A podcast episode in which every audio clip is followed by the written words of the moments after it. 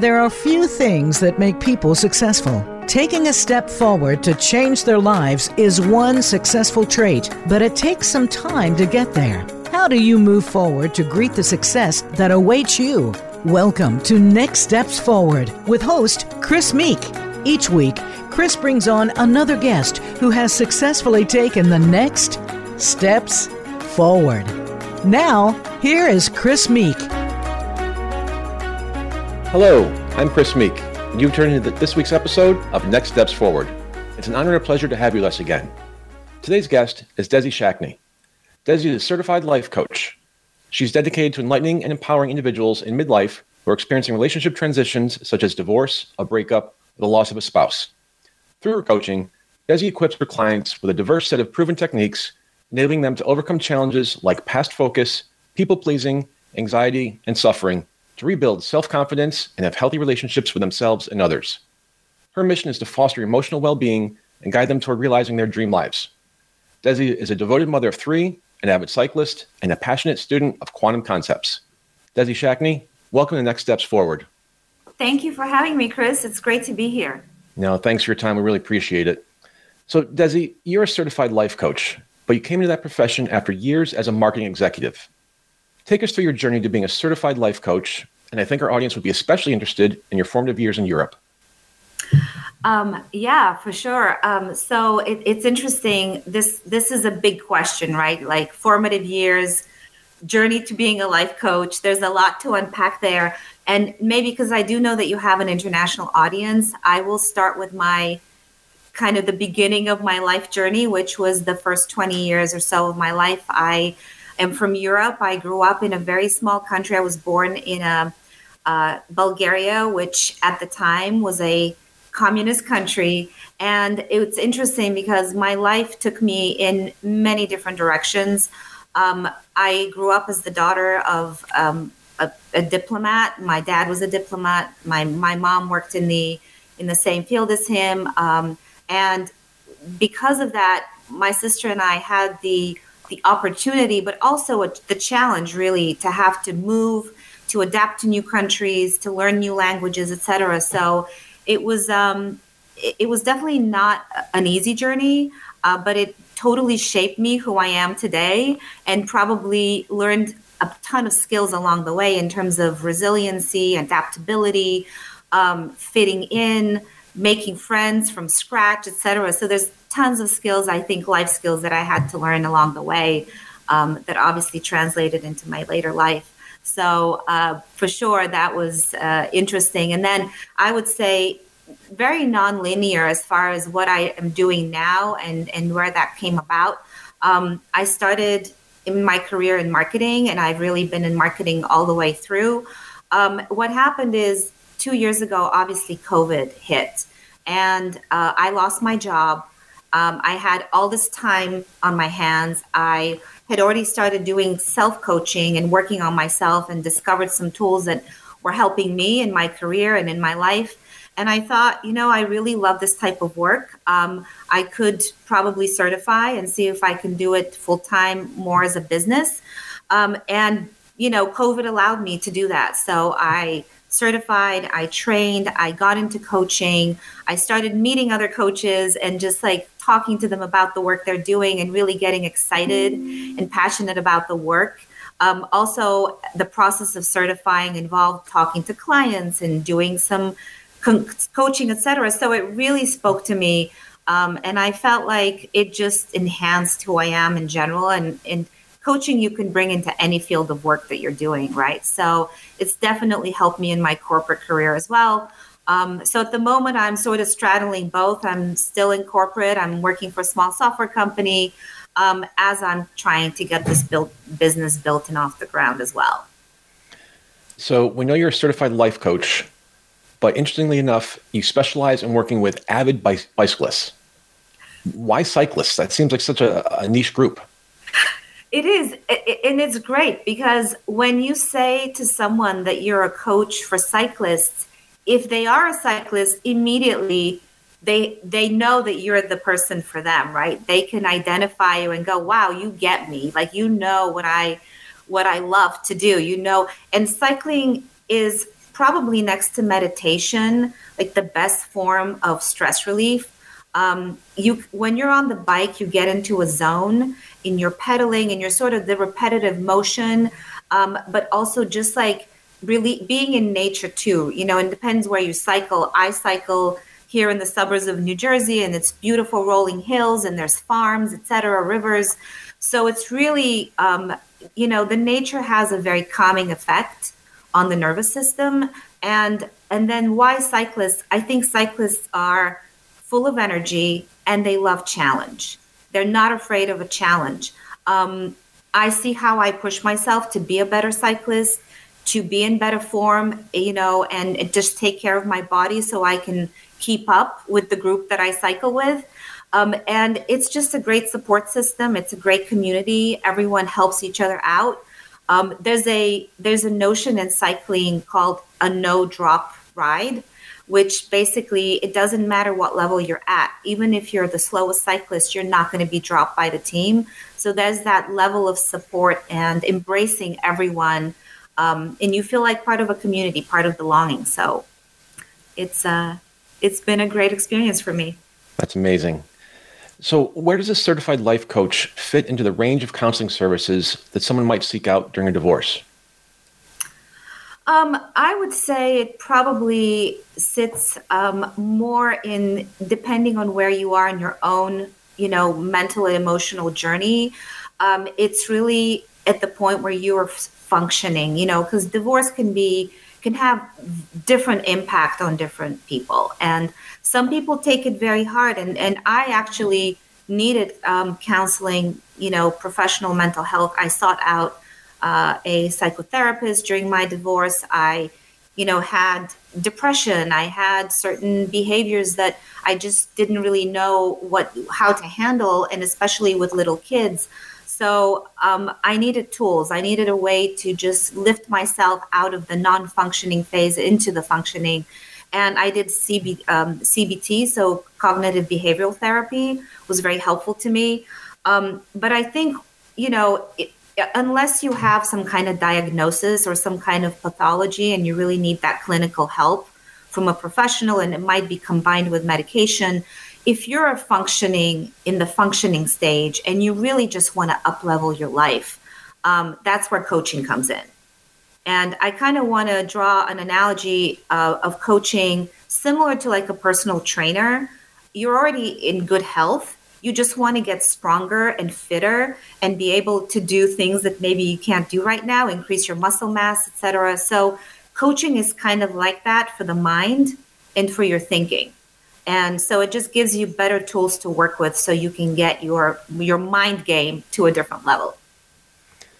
The term past focused i mentioned in the introduction seems pretty self-explanatory but i have to admit that i haven't heard it used before especially in this context.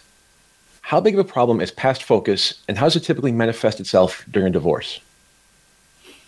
I mean, I think it's pretty self explanatory when you say past focus. It's really you look to the past um, and you can look to the past and sort of like idealize the past, glorify the past, or you might demonize the past, right? So, depending on your perspective, um, an interesting stat that I read recently is you know, what is the past? Well, the past is just a memory, and our memories tend to be very unreliable. Um, they're usually not factual, they're usually influenced by our perception of the past by the present circumstances. So, you know, we look at these memories and we think they're, you know, a given and they're the truth, but they're really just our own interpretation of what they are. And a lot of the time, I think, especially as people transition from one state, which is married in a couple, to a different state, which is now single, and they're trying to sort of figure out who they are as an individual. Um, it's i think it's natural for us to look back at our past to to think about who can we be in the future but that is not typically what serves us because whatever happened in the past is now in the past. And unless it's actually serving us in some beneficial way we don't have to look to that to decide who we want to be going forward. We can be someone completely based on new ideas new beliefs and a new way of um, wanting to organize our life. And so I, you know, we talk about this past focus a lot, and I do try to um, steer my clients toward, well, what do you want now from the person that you are today? How would you like your life to look like in the next year, in the next five years, or 10 years? Let's, you know, kind of blow it out that far and create a roadmap for getting there. And it doesn't have to be based on anything that you've done in the past. So there you have it. That's sort of that uh, that concept of looking back is not always helpful. Your website focuses on six topics. Let's take them one at a time. First one, relationships. Talk about the need to, as you say, let go of expectations, frustration, and resentment in order for someone to improve all of their relationships. I mean, you know, I feel like relationships really are everything, right? Like it, they give meaning to our lives. Um, and what are relationships? It's it's very interesting. In in my coaching training, it boils down to one sentence. A relationship is your thoughts about another person. It is just your thoughts about someone else. That is the relationship. And it's their thoughts about you, right? So it goes both ways. Um, and you might have thoughts about someone that are very positive and, you know, and very um, sort of you paint them in a in a in a great light, and someone else might have the opposite thoughts. And it's really not about who that person is. It's really about your way of thinking about them, right? And so um, I, I find that fascinating because we can we can change our thoughts. We can try on different thoughts, kind of like the way we try on a different jacket or a different outfit. We can try on new thoughts and we can say, how do I like this thought about this person? Do I want to keep this thought about them or not? And so, you know, the quality and the, um, I guess, the texture of the relationship can really be influenced by the way that you decide to think about that person.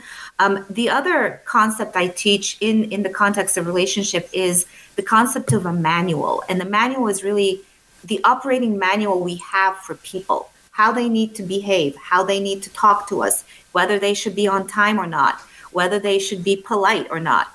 Um, you know, how often they should call us, or how often they should or how quickly they respond to a text message if we text them something. We have these manuals that we're not even conscious of that affect the relationship and that we try to sort of control the other person to be in a way that makes us happy, that fulfills our needs. And so, what I try to teach is that no one can meet all your needs, and, and no one has read your operating manual about how they have to behave, right? they have no idea you even have a manual for them. And so you have to be the one owning um, the responsibility to feel the way that you want to feel in that relationship. That is on you, not to have them do the things that make you feel a certain way. Um, but it, it's so interesting how this whole concept of manual manifests itself in just different you know situations. Um, and i do tend to go over a lot of that with clients just talking through specifics and and trying for them to understand really to have awareness of their own manual and whether that manual makes any sense. Um, so that's uh, that's one of the concepts that i teach.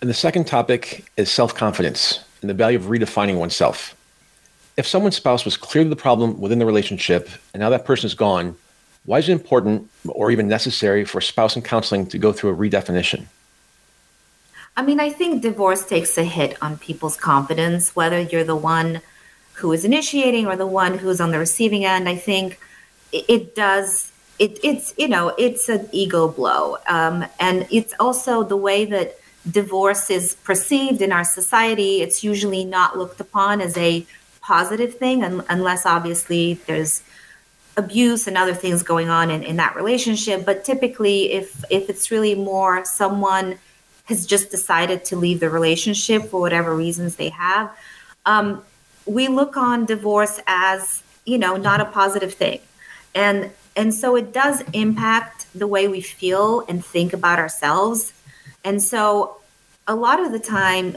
and I think this, you know, I, I guess it does translate to both men and women. I don't want to say it's more an issue with women, but it does affect women in different ways than men, I would say and, you know, and it also has a, tie in with how we define our self worth. And we define our self worth in terms of how we serve people and the value that we provide to other people. Um, but really, self confidence is about having trust in our own abilities and knowing that we can survive any situation, that we can counter ourselves, that we have our own back, that even if we've made mistakes in the past, they don't define us and we're still worthy of happiness, of um, you know having good things happen to us in the future. And so, you know, when I when I look at self confidence, we work a lot on um, what is your identity? What do you what do you bring to the table and how do you think about yourself? What are your thoughts about yourself? Right? Your opinion of yourself. And and then we work on well what do you believe you can do and achieve and be based on the, that identity and those beliefs? And how do we need to maybe up level them in order to achieve bigger things and new things and you know create a different type of outcome in your life? Um, so confidence and self-confidence i can also boil it down to two two different ways of thinking about it. Self-confidence is having the trust that you can learn a skill and you have the ability to learn something. And that is having self-confidence.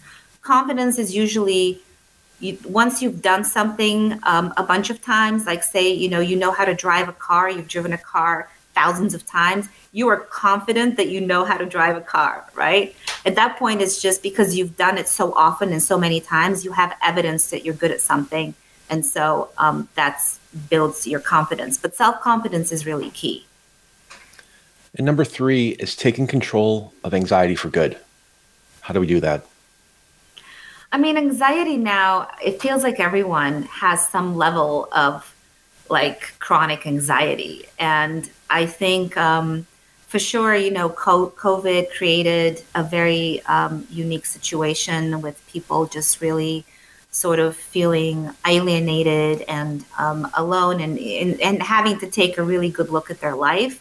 And so some of this uh, constant rat race and rush and FOMO, you know, that we've had in the past um, it, it does contribute so much to our level of anxiety. And We're constantly living in that, you know, uh, from that place of having uh, the flight or flight, a fight or flight response in our bodies, uh, which is obviously very unhealthy. And it, it, used to serve us well. I think some level of anxiety and having that as an emotion, as a human emotion, is normal. Um, but we've taken it to a different level. And now we feel anxiety about things that are relatively innocuous. You know, like we might feel anxiety because we're sitting in traffic and we're going to be 15 minutes late for a meeting. And that's like bringing up a lot of anxiety in us. And it's like, it's not life or death. It's not going to impact you the way you think. Um, but again, like anxiety comes from our thinking, it comes from the thoughts we have. Some thoughts we think repetitively, some thoughts are obviously our brain goes to this negative space. Um, and and it's interesting. The brain is so conditioned to um, being super efficient and doing the minimal amount of work that it needs to do. So if you've thought a thought repetitively, say for like a month or two or three months, it is now ingrained. There's a groove right in your brain for that thought and you just think it on autom- on automation like it's automatic to you you don't even know you're thinking it and it completely under your subconscious and all you're doing is you're feeling the emotion of anxiety and you don't know where it's coming from.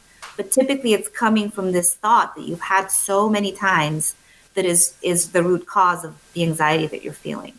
Um, the other thing with anxiety and, and you know we can talk about i mean i can talk about emotions all day long but in the end anxiety is just an emotion. And what is an emotion? It's a vibration in your body. And it's normal for us to have emotions. I mean, that's what makes us human. So, anxiety is no better or worse than any other emotion. I think it just has this judgment on it that we label it that makes it so much bigger than it actually is. Um, so, yeah, so we, you know, we talk about that, we unpack what the word means, we try to create a different frame for what it means so that we can really kind of get control over it and not have it rule our life the way it typically does. And the last topic is body image. As mentioned, you counsel avid cyclists. Why is it important for them to focus on body image when I have to assume most of them are in pretty good shape? I would say uh, that that is not a true statement. that I mean, yes, for sure. There's you know, cyclists are definitely a fit a fit community, but everyone has different body shape, and body image is not just about your level of fitness or your perform ability to perform on the bike or in any in any kind of um, sport. It's really how you view yourself. And I think with with divorce, there's so much emotion that comes around your physical body, your attractiveness, your desirability. Um, you know, kind of going into the next phase of your life where you you do hope to have that next relationship and be with someone new and have intimacy again and especially as you are in the very early stages of that, um, there's a lot that comes up around body image and it has nothing to do with your level of fitness. It, it just has to do with how you view yourself, how you feel about yourself. Um, and, you know, there's always a little.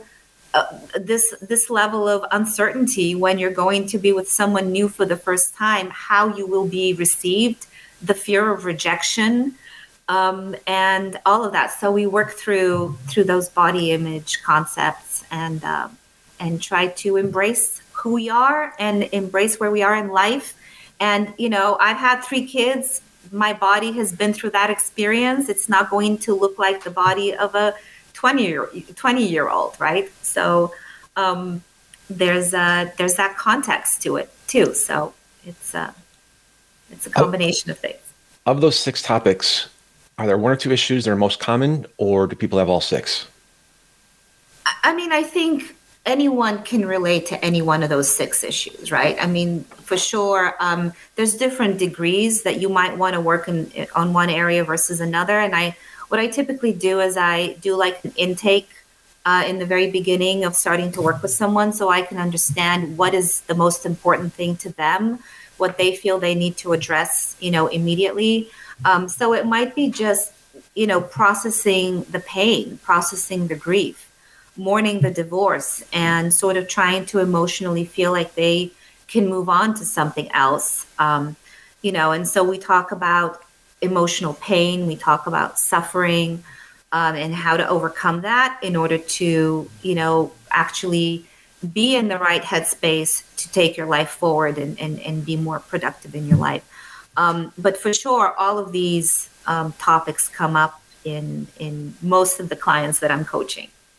So you've been through divorce, which is something something that happens to 40% of all first marriages, 50% of all second marriages, and 73% of all third marriages. How did you determine the issues you needed to sort out, and how did you go about getting it done? It's really just talking to the client, right? Um, so talking to the client. Um, they might say, I'm here because I really don't know how to chart my life. I've always been um, with, you know, if they've been in a 20 plus year marriage, it's always been a consensus. It's it's been you know a collaborative effort, and now they need help to chart their own um, way forward. So some of it is just like uncovering and working with them on who they are today.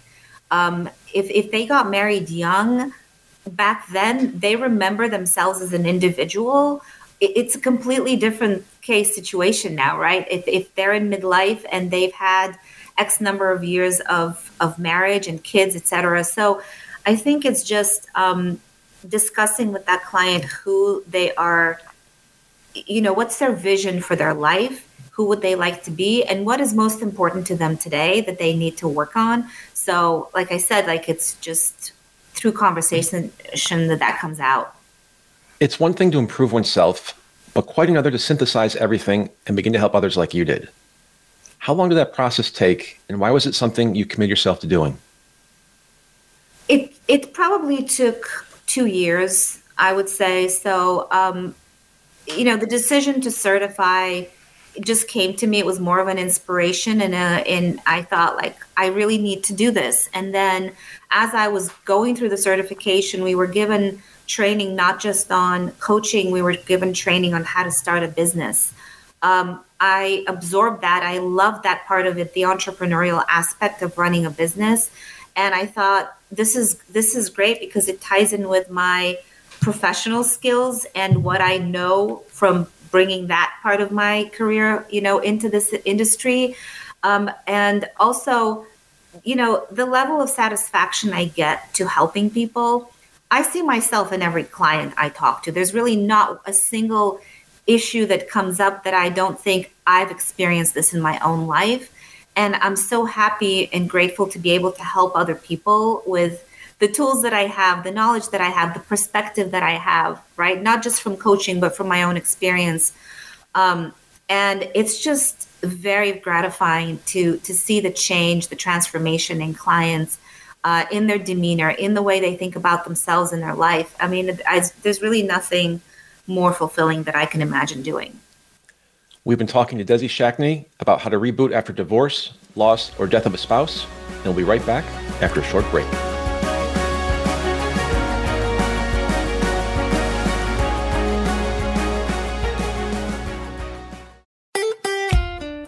Follow Voice America at facebook.com forward slash voice America for juicy updates from your favorite radio shows and podcasts.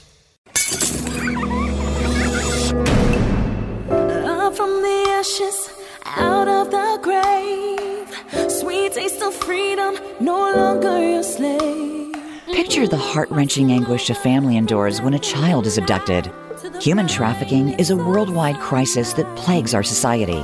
Voices Against Trafficking stands as a voice for those entrapped in the depths of despair.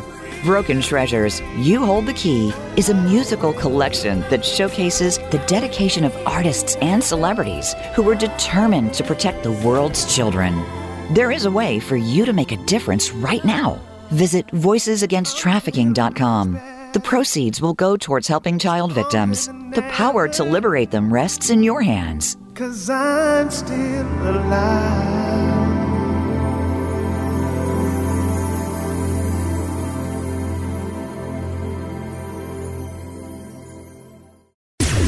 Voice America programs are now available on your favorite connected device, including Amazon, Alexa, and Google Home. Through streams with Apple Podcasts, TuneIn, and iHeartRadio, listening to your favorite show is as easy as saying the show name followed by the word podcast. Hey, Alexa, play Finding Your Frequency podcast. If that doesn't work, try adding on TuneIn or on iHeartRadio or on Apple Podcasts.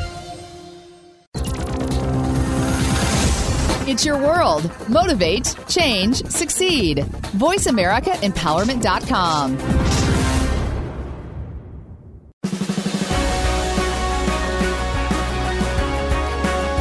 You are listening to Next Steps Forward.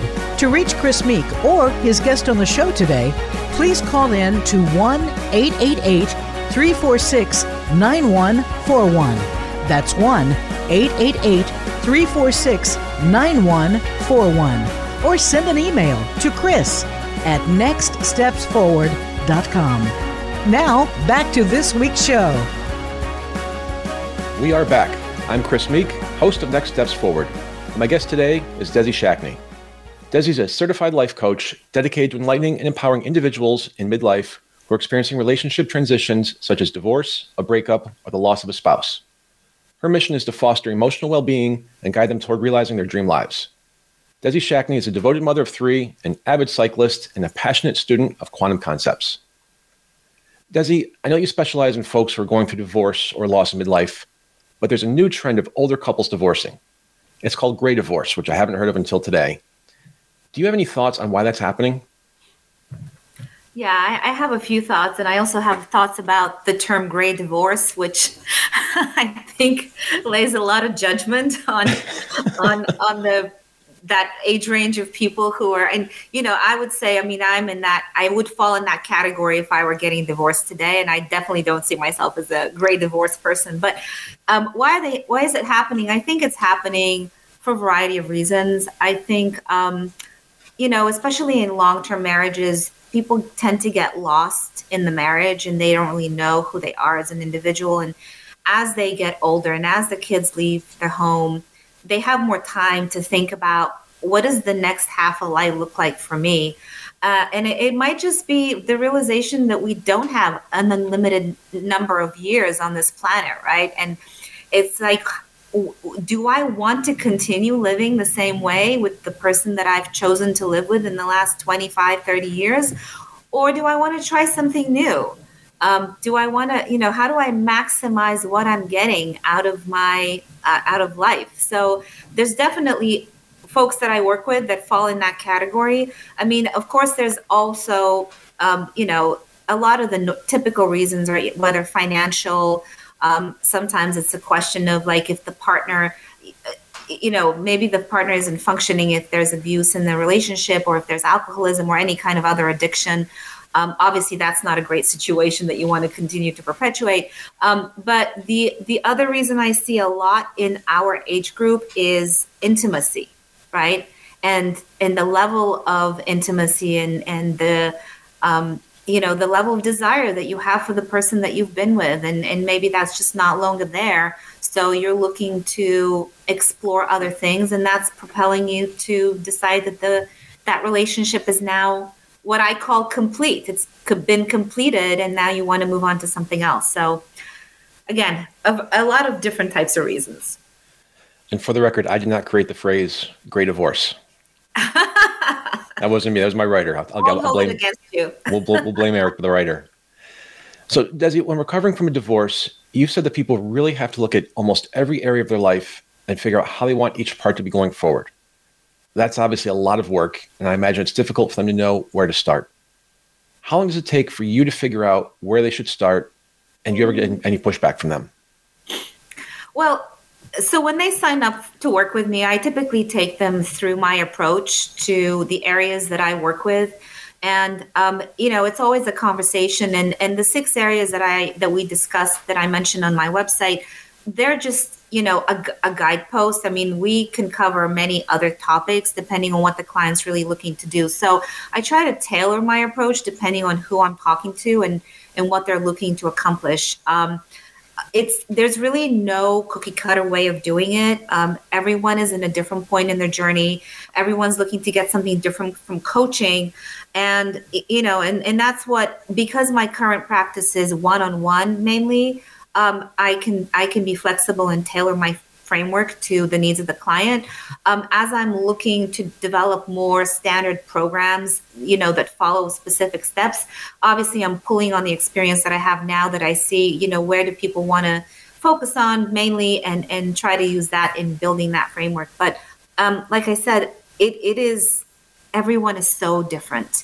And it's um it, and that's what makes it so great and you know and awesome for me is because i keep improving and learning new things with every single client that I work with. So it's um, it's uh, it's a journey for both of us.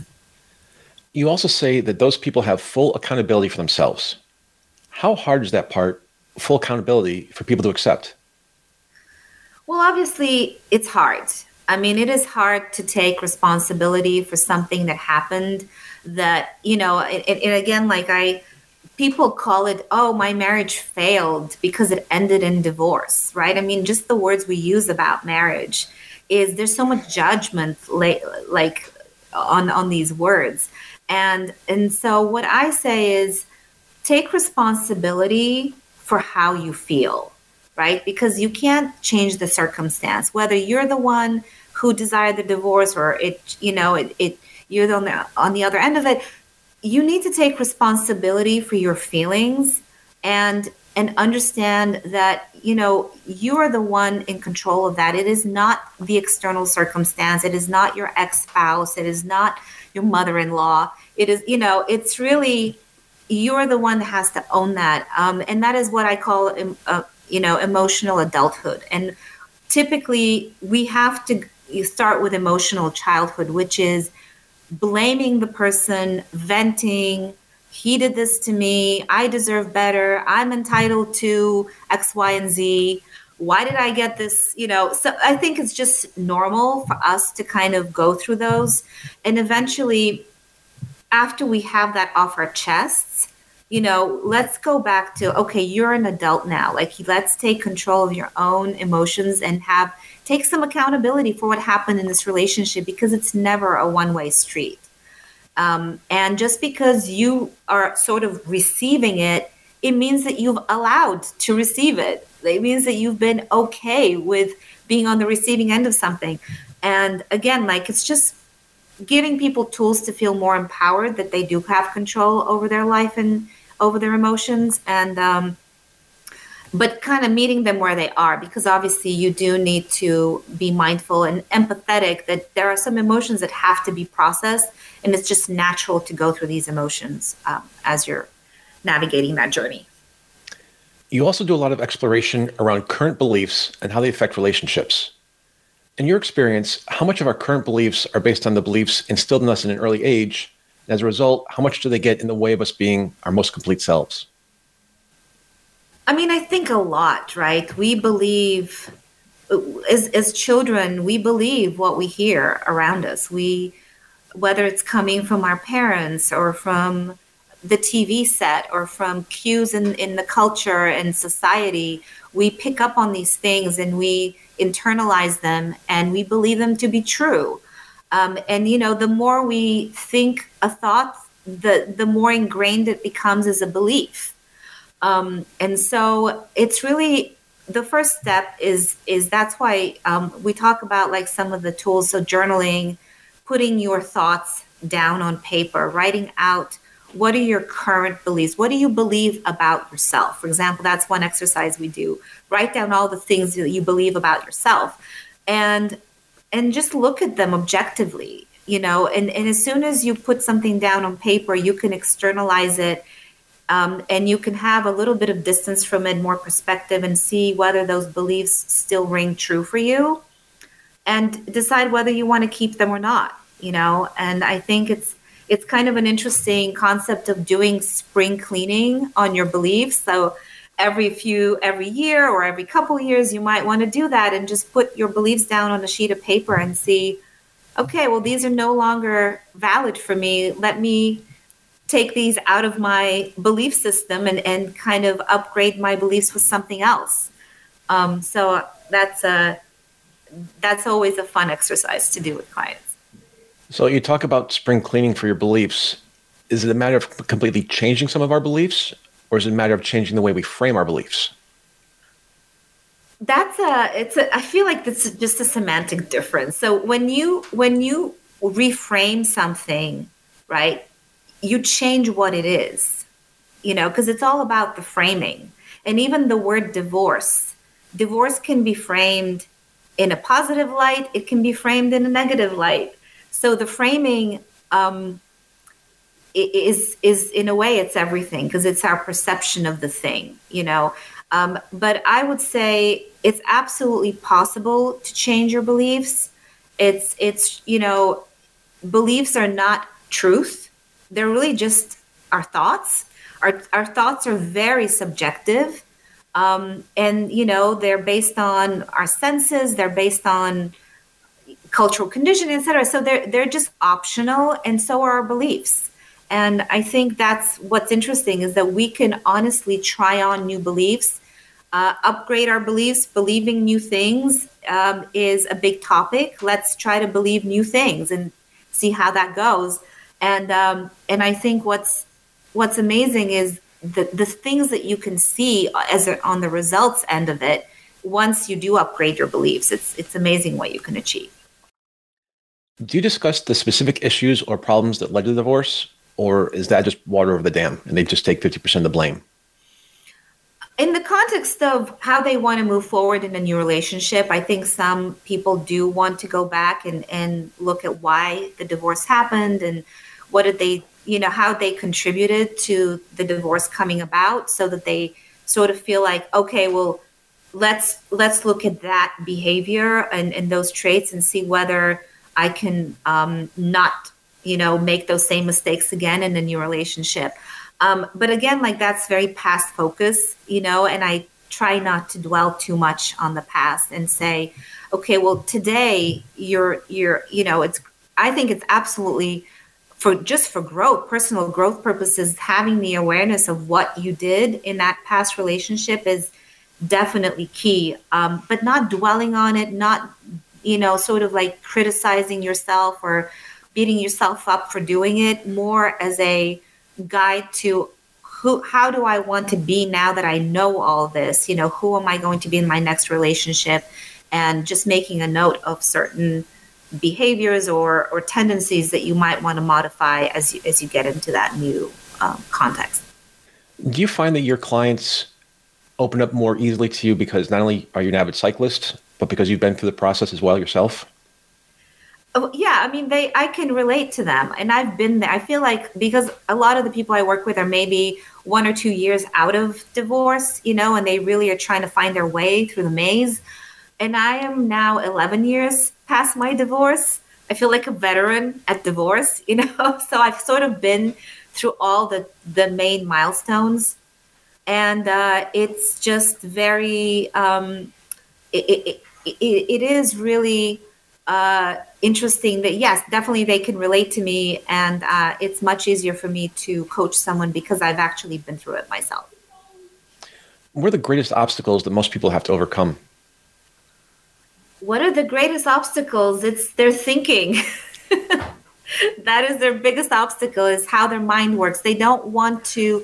It's very uncomfortable to change what you're used to thinking.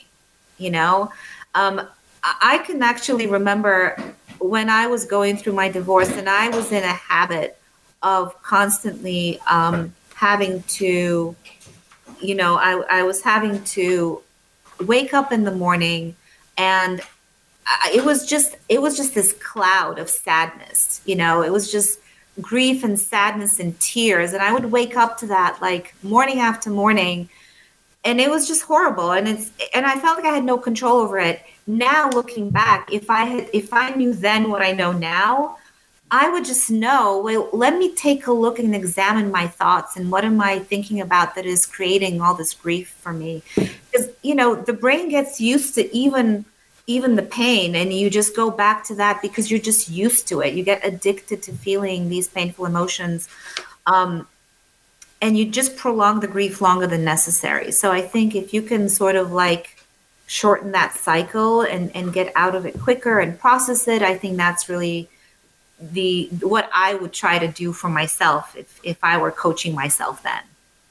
We talk about coaching yourself. I think that also raises the question how well do we know ourselves and how much of our lives do we put on automatic pilot? Well, I think you already know the answer.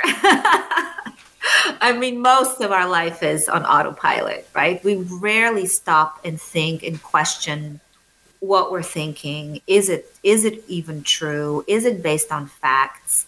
Is like you know, so much of it is reactivity, and it's just uh, a lot of it could, it, it, especially when we talk about relating to other people and a new relationship we bring triggers from our past into the new you know we could be triggered by anything. It could be a loud noise. It could be you know your, your partner just saying something like i don't want chinese tonight. And it triggers you because in the past your previous experience is something around food and all of a sudden that comes up and you don't even know that you're reacting to a past situation and and the new partner has nothing to do with it right and it's all you not them um, so yeah, we're on autopilot. I mean, what is it? Like 95% of our everything that we think and do is based on is in our subconscious and we're only 5% aware of our conscious thoughts. It's it is just the way the brain works and I think that's what makes coaching so um, it, it, game changing I think for people is because you you start to like dig deeper into that subconscious and unpack it and unravel those thoughts. And that's what actually enables you having a different course in life is like changing your life because you now become aware of that iceberg that is buried so deep in your subconscious. Well, in talking about game changing, without divulging identities, of course, can you share an example or two of when the light bulb really came on for a client? I have different like different levels of examples you know um, i mean some are probably more game changing than others um, something that's probably less of a game changer, but you know, on a daily basis, it can affect a person. So I have a client, and she, you know, she moved from the suburbs to the city, and and now she has this city life um, as a single woman in her fifties. And she said to me, Dessi, I observed that I do a lot of things alone, you know, and like the other day, I went to a beautiful concert uh, in the park, and it was a great sunset, and I looked around me, and you know people were sort of older and and they were alone and you know i looked at myself and i thought this is my life and i just felt depressed about my life that i didn't have someone to share this moment with you know at this concert and and I, she said i just had to go. I just couldn't stay there anymore. I just picked up my blanket and left because it was just really getting me down. What is that? It's a story. We're telling ourselves a story about that we're alone, that we're, you know, poor me, here I am, and, you know, who knows if I'm ever going to find someone. So we get like wrapped up in these stories and we believe them and they become our reality.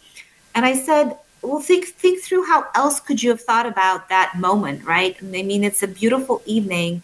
You you have you're privileged to have this, you know, amazing band in front of you and that you can enjoy why not take that as a positive or rather than spin it in such a negative way? And so she had this aha moment from that story that she creates all these stories in all kinds of different situations. It's not just about that one uh, moment. It's a, you know in her work life, in her tra- in her vacation life, in her um, you know all these different ways that she lives, where she spins the story in a way that is all about poor me and feeling depressed. So just changing the story and changing the narrative again like it's in our power to do that it's just looking at things in a different in a different light uh, that's one one small example the other more game changing example is um uh i had a client and he was in a long-term relationship with someone and it, again you know ended up single no kids or anything and he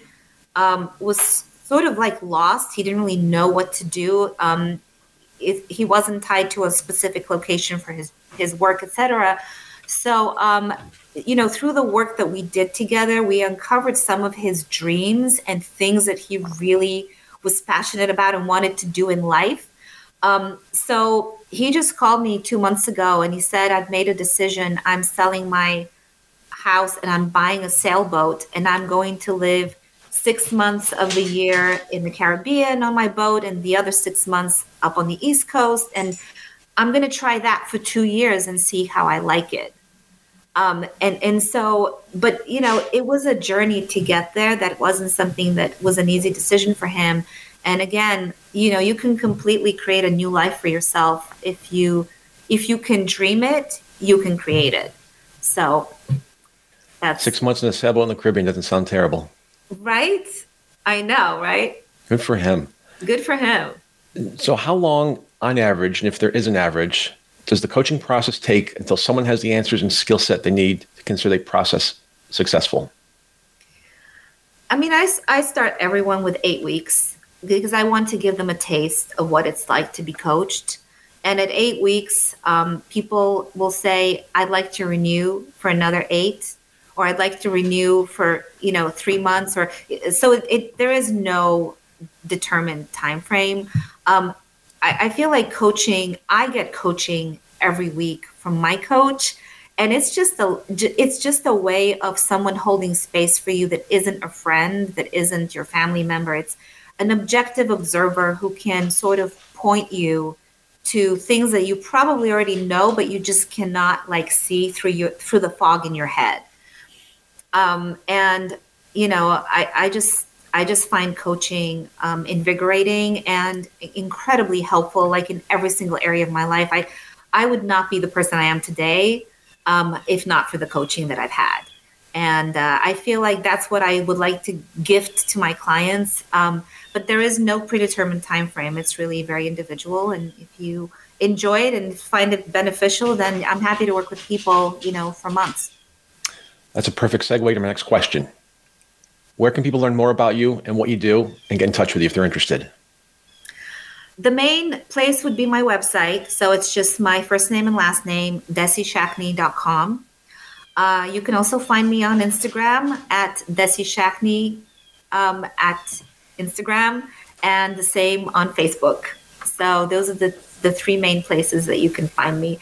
And if you would like to get in touch um, immediately, you can also email me at dschachne at gmail.com. And also reach out to me, Chris at nextstepsforward.com. Again, the website is dessischachne.com. That's D E S S I S C H A C H N E.com. So, Dessi, we have just a few minutes left, and I always like to have our guests take us to close with something that gives them hope or offer advice to our audience to help them become less stressed, more content, and more empowered. What should give hope and optimism to people who are thinking about divorce, in the process of divorce, or still coping with the aftermath of a divorce and help them become more resilient and empowered? It's going to pass. This is just a phase that will pass, and then you will get into the new normal. And the new normal can be amazing. You can really create your new normal from scratch. You can, you know, dream it as big as you want to dream it, or and and there is definitely hope for everyone. And I know because I've been in in the, the lowest doldrums and I, I know where I am today, which is a completely different place. It, there's hope for every single person that you can have a better life. And I like to think of it as, you know, you, we talk about ROI in business, um, return on investment. What is your return on life? Like, we only have so many years. Let's make whatever remains especially after divorce, because you can start from scratch, because you can invent who you are and the kind of life you want. Let's make that like the best life that you can possibly imagine, and um, and you know max out on on living. So that's what I I have to end with. Max out on living. That's a great way to end the show. I love that. Dessi Schachne, thank you so much for being with us today. I really appreciate your time and insights. Thank you so much, Chris. It was really great to be here. Thank you. I appreciate your time. And thank you to our audience for joining us for another episode of Next Steps Forward.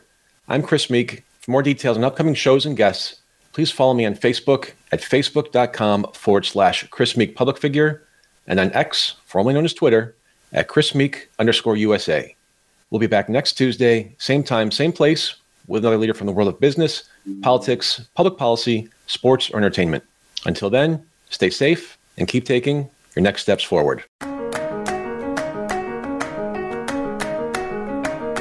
Thanks for tuning in to Next Steps Forward. Be sure to join Chris Meek for another great show next Tuesday at 10 a.m. Pacific Time and 1 p.m. Eastern Time on the Voice America Empowerment Channel. This week, make things happen in your life.